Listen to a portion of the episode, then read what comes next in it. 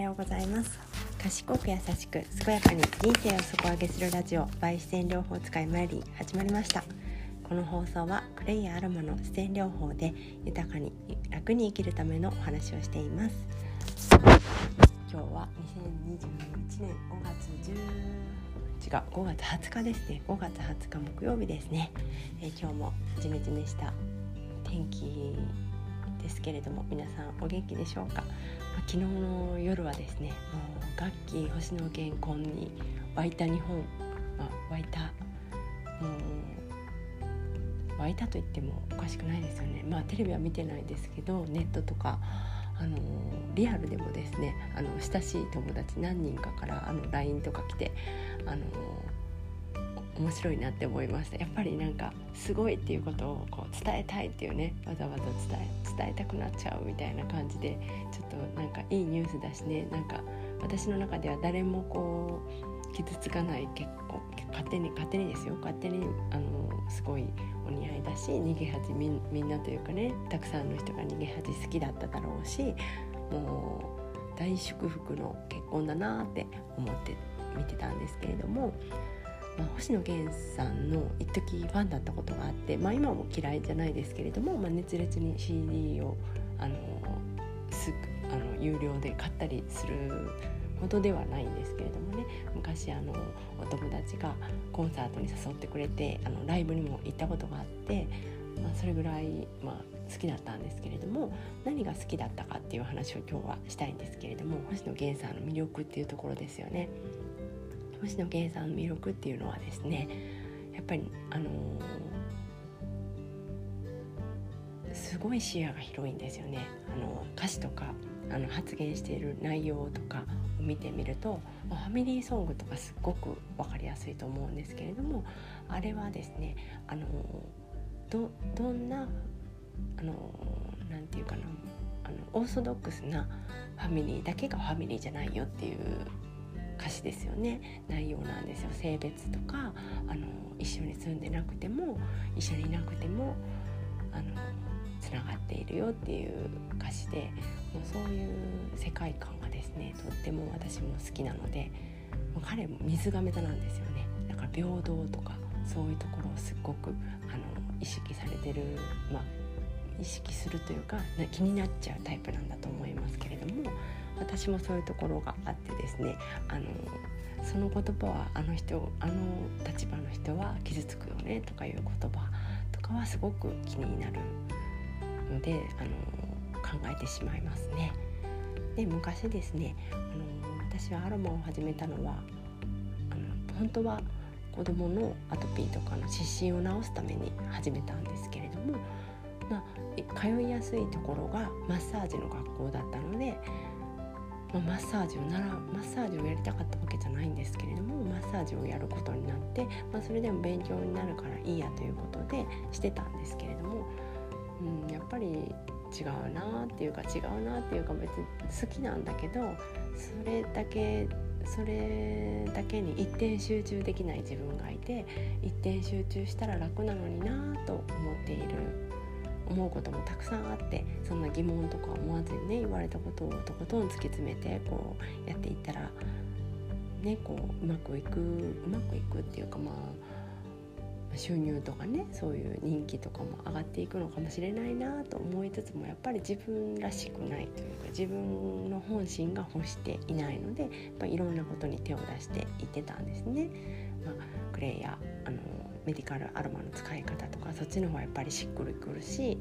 そういう不調に悩んでいる方のご相談を受けたりとかそういうことで結局あのマッサージはマッサージでね人をあの助けてはくれますけれどもマッサージだけじゃ絶対追いつかないのでセルフケアが最も重要っていう考え方を持っているのでマッサージばっかりね、まあ、プロのとこ行ったらいいよっていうタイプの人にはどうしてもなれなかったんですよ。でそういう時に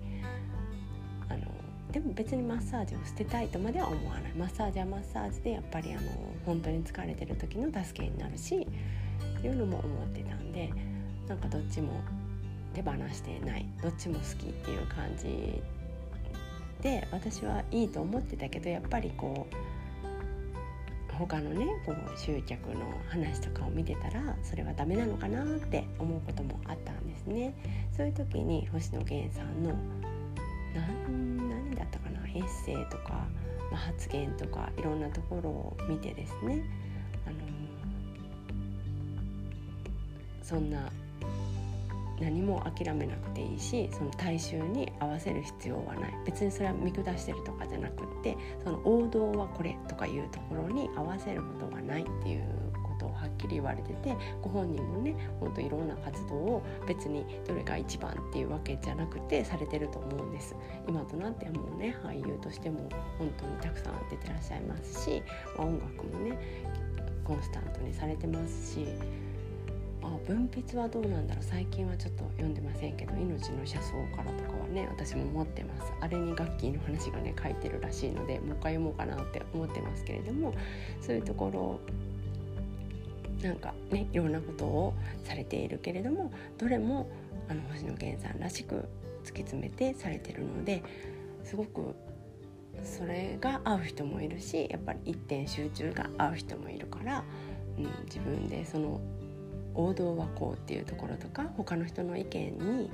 こう惑わされないというかまあその意見は意見としてね聞いておいて判断するのは自分なんだからっていうところをすごくこう教えてもらったという勝手にね背中を押してもらった感があるのですごくねあの素敵な人だなって本当に思いますけれどもね。はい、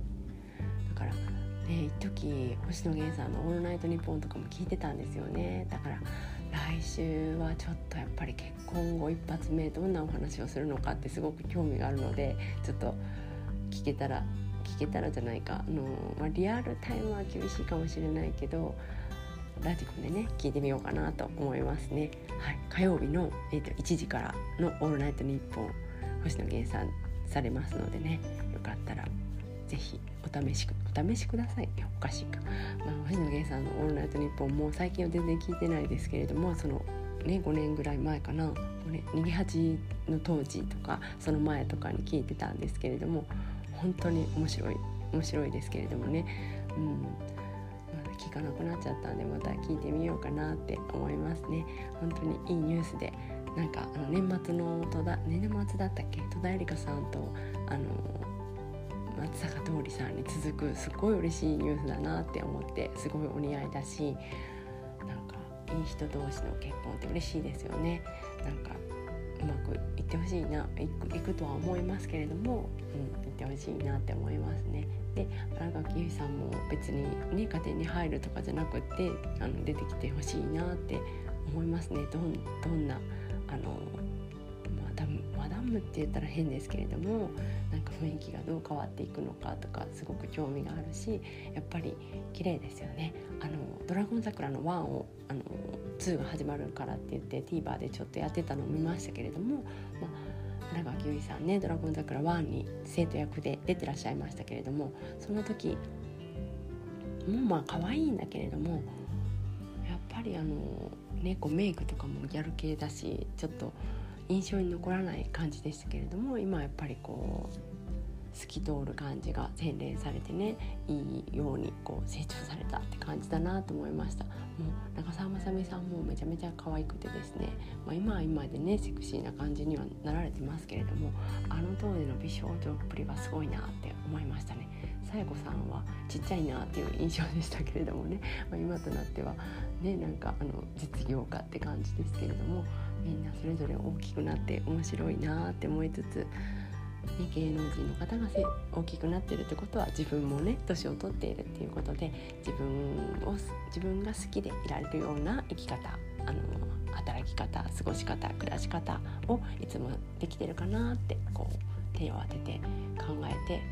うん、どこに出しても恥ずかしくない、まあ、出さないけどどこにでも恥ず恥ずかしいっていうのは自分が自分で恥ずかしいっていう時ってなんかあるじゃないですか。今日はちょっとこの色が気に入らなかったなっていう時とかね。そういう時とか、うん、自分のことをちょっと今日はダメだなって思っちゃう瞬間があると思うのでそういうもう服とかだけじゃないですけれども生き方喋り方過ごし方をこう自分が自分で選んだっていう感覚で生きていきたいなって改めて思いました。はい、今日は、えー、逃げ恥婚新垣結衣さんと星野源さんの結婚について思うこと、まあ、星野源さんから影響を受けたことについてお話ししてみました。何かの参考になれば幸いです。それではまた。バイバイ。